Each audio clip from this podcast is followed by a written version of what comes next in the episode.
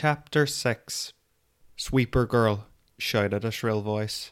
Glancing across the room, she met the pale eyes of San Mother Zira.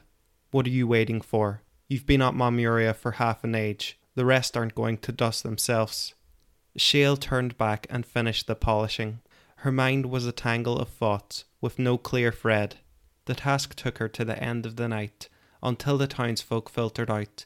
After the vestibule doors were closed and locked, she blew out the candles, then left the broom, dustpan, and duster back into the storage room. Supper was a small bowl of pottage.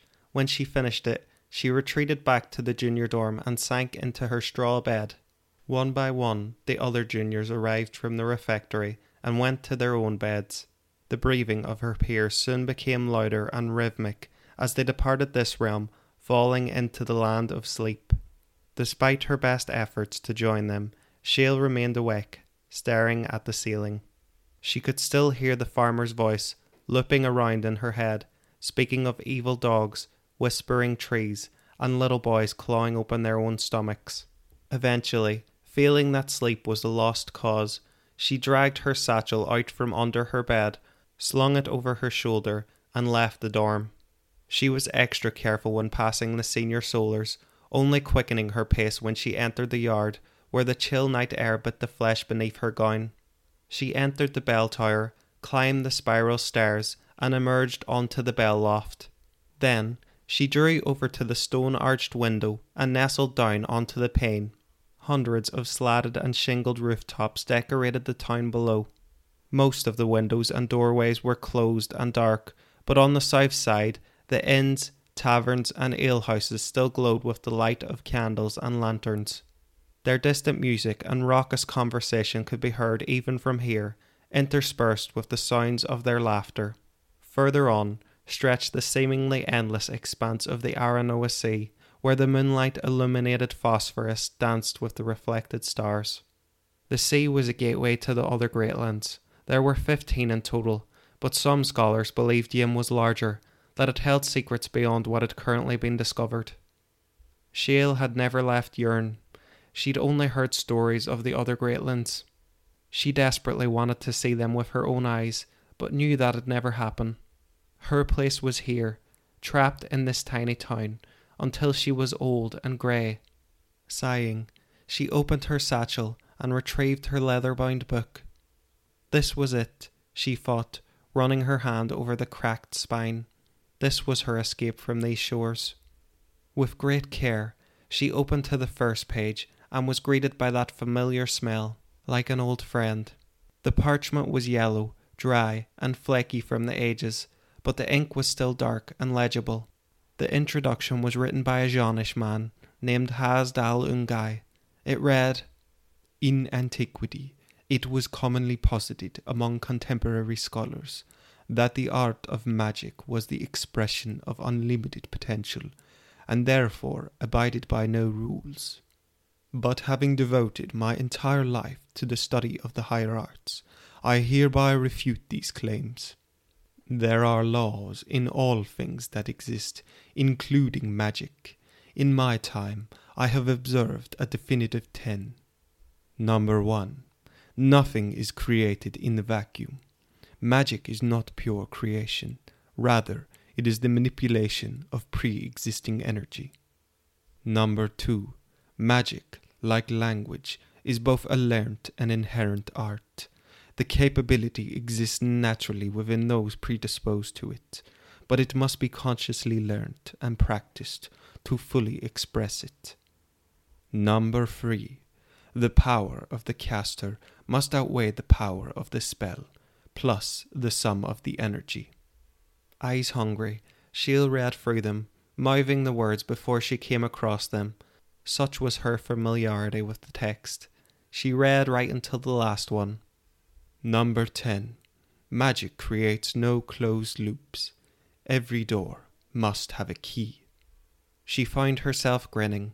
Most people feared magic, but she thought it was wonderful.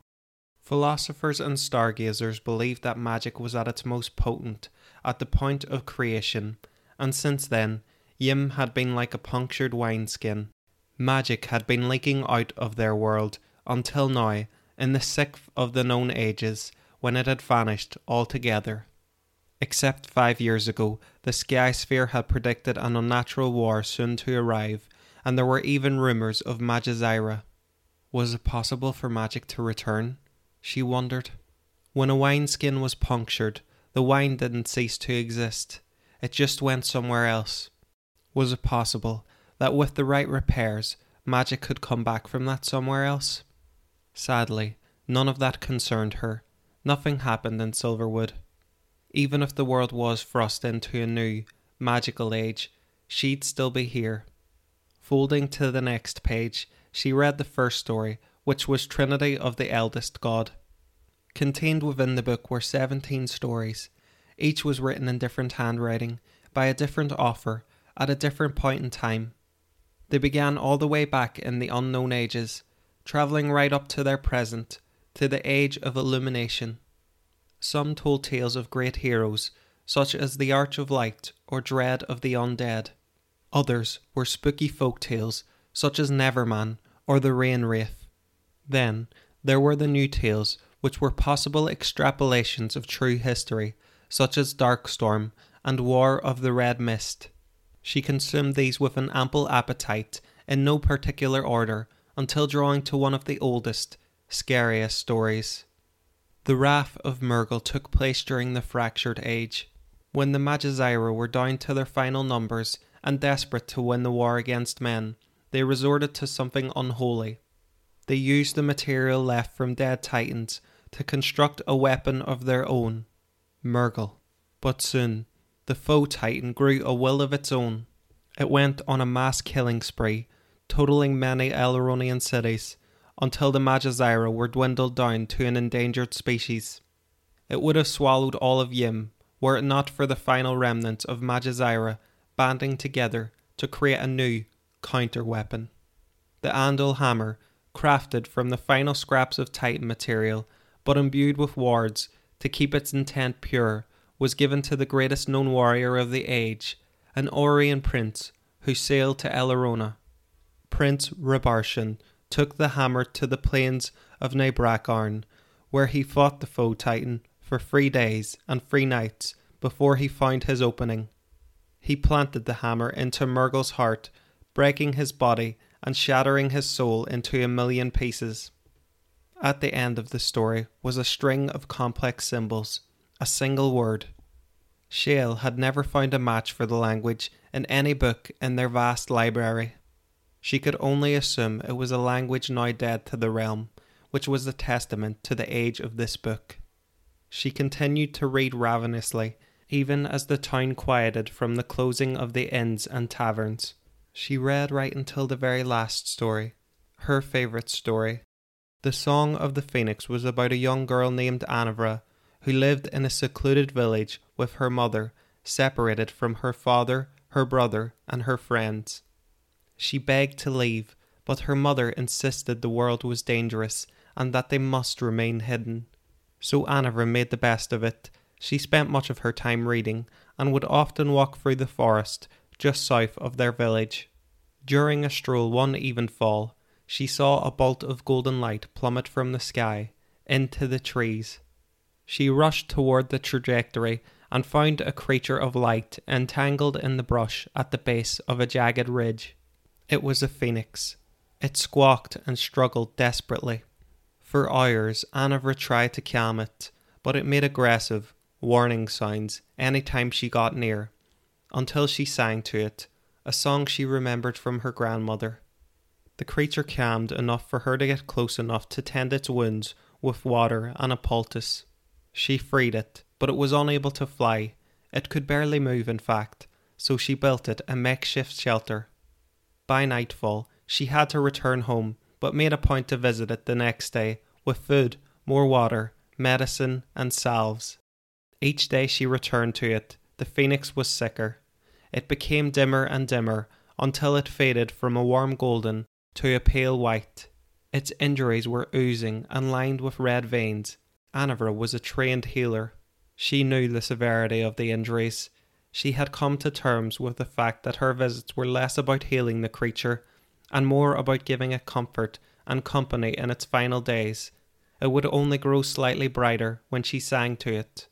On the ninth night, those red veins had cracked all over the phoenix's body like intricate webbing. Seeing that the creature was barely breathing, Anavra knelt and wept between choruses as she sang to it, right until it fell apart into ashes beneath her hands. After that, she continued her daily walks through the forest, until one day, a couple of years later, she was stilled by a song echoing through the trees. It was her grandmother's song. Racing as fast as she could, she reached the solidified ash mound of the phoenix's grave just in time to see it explode with golden light. A baby phoenix, no bigger than a pigeon, emerged and flew around Anavra, spinning and twirling.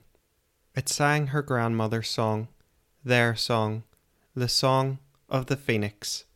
Grinning, Shale heaved a sigh as she closed the book. It was difficult to say why this story in particular was her favourite. It didn't have the greatest battle, the noblest hero, or the most terrifying monster. It just made her feel good, like a warm hug, transferred through words. Maybe it was because of how similar she was to Anavra and how much she could relate to her. The other stories were simple escapism, but this had the right sprinkling of truth, or at least a truth which spoke to her. She slid the book back into her satchel. Her satchel. It had been thirteen years since a three year old Shale had been found on the monastery steps by Sam Mother Felda with naught but this satchel in her possession. There was no letter of explanation as to why her parents didn't want her, just a storybook and an amulet.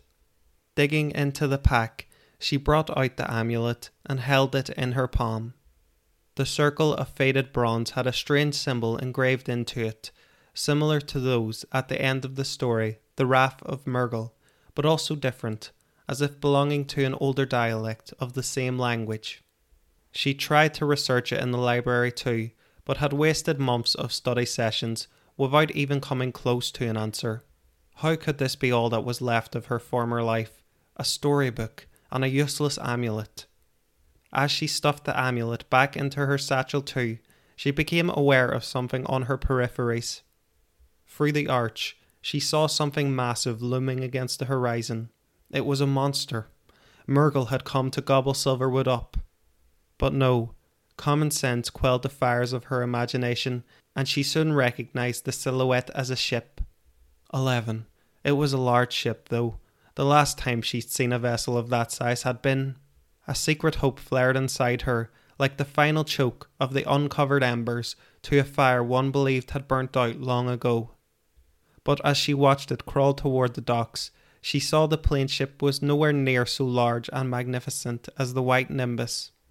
Odds were that it was just a trading galley, barely fit for a merchant lord, never mind a Kursaja. She sighed and scolded herself for even entertaining the thought. She should have learnt a long time ago that such hopes only left pain and disappointment. In the end, she slung her satchel back over her shoulder and returned to bed.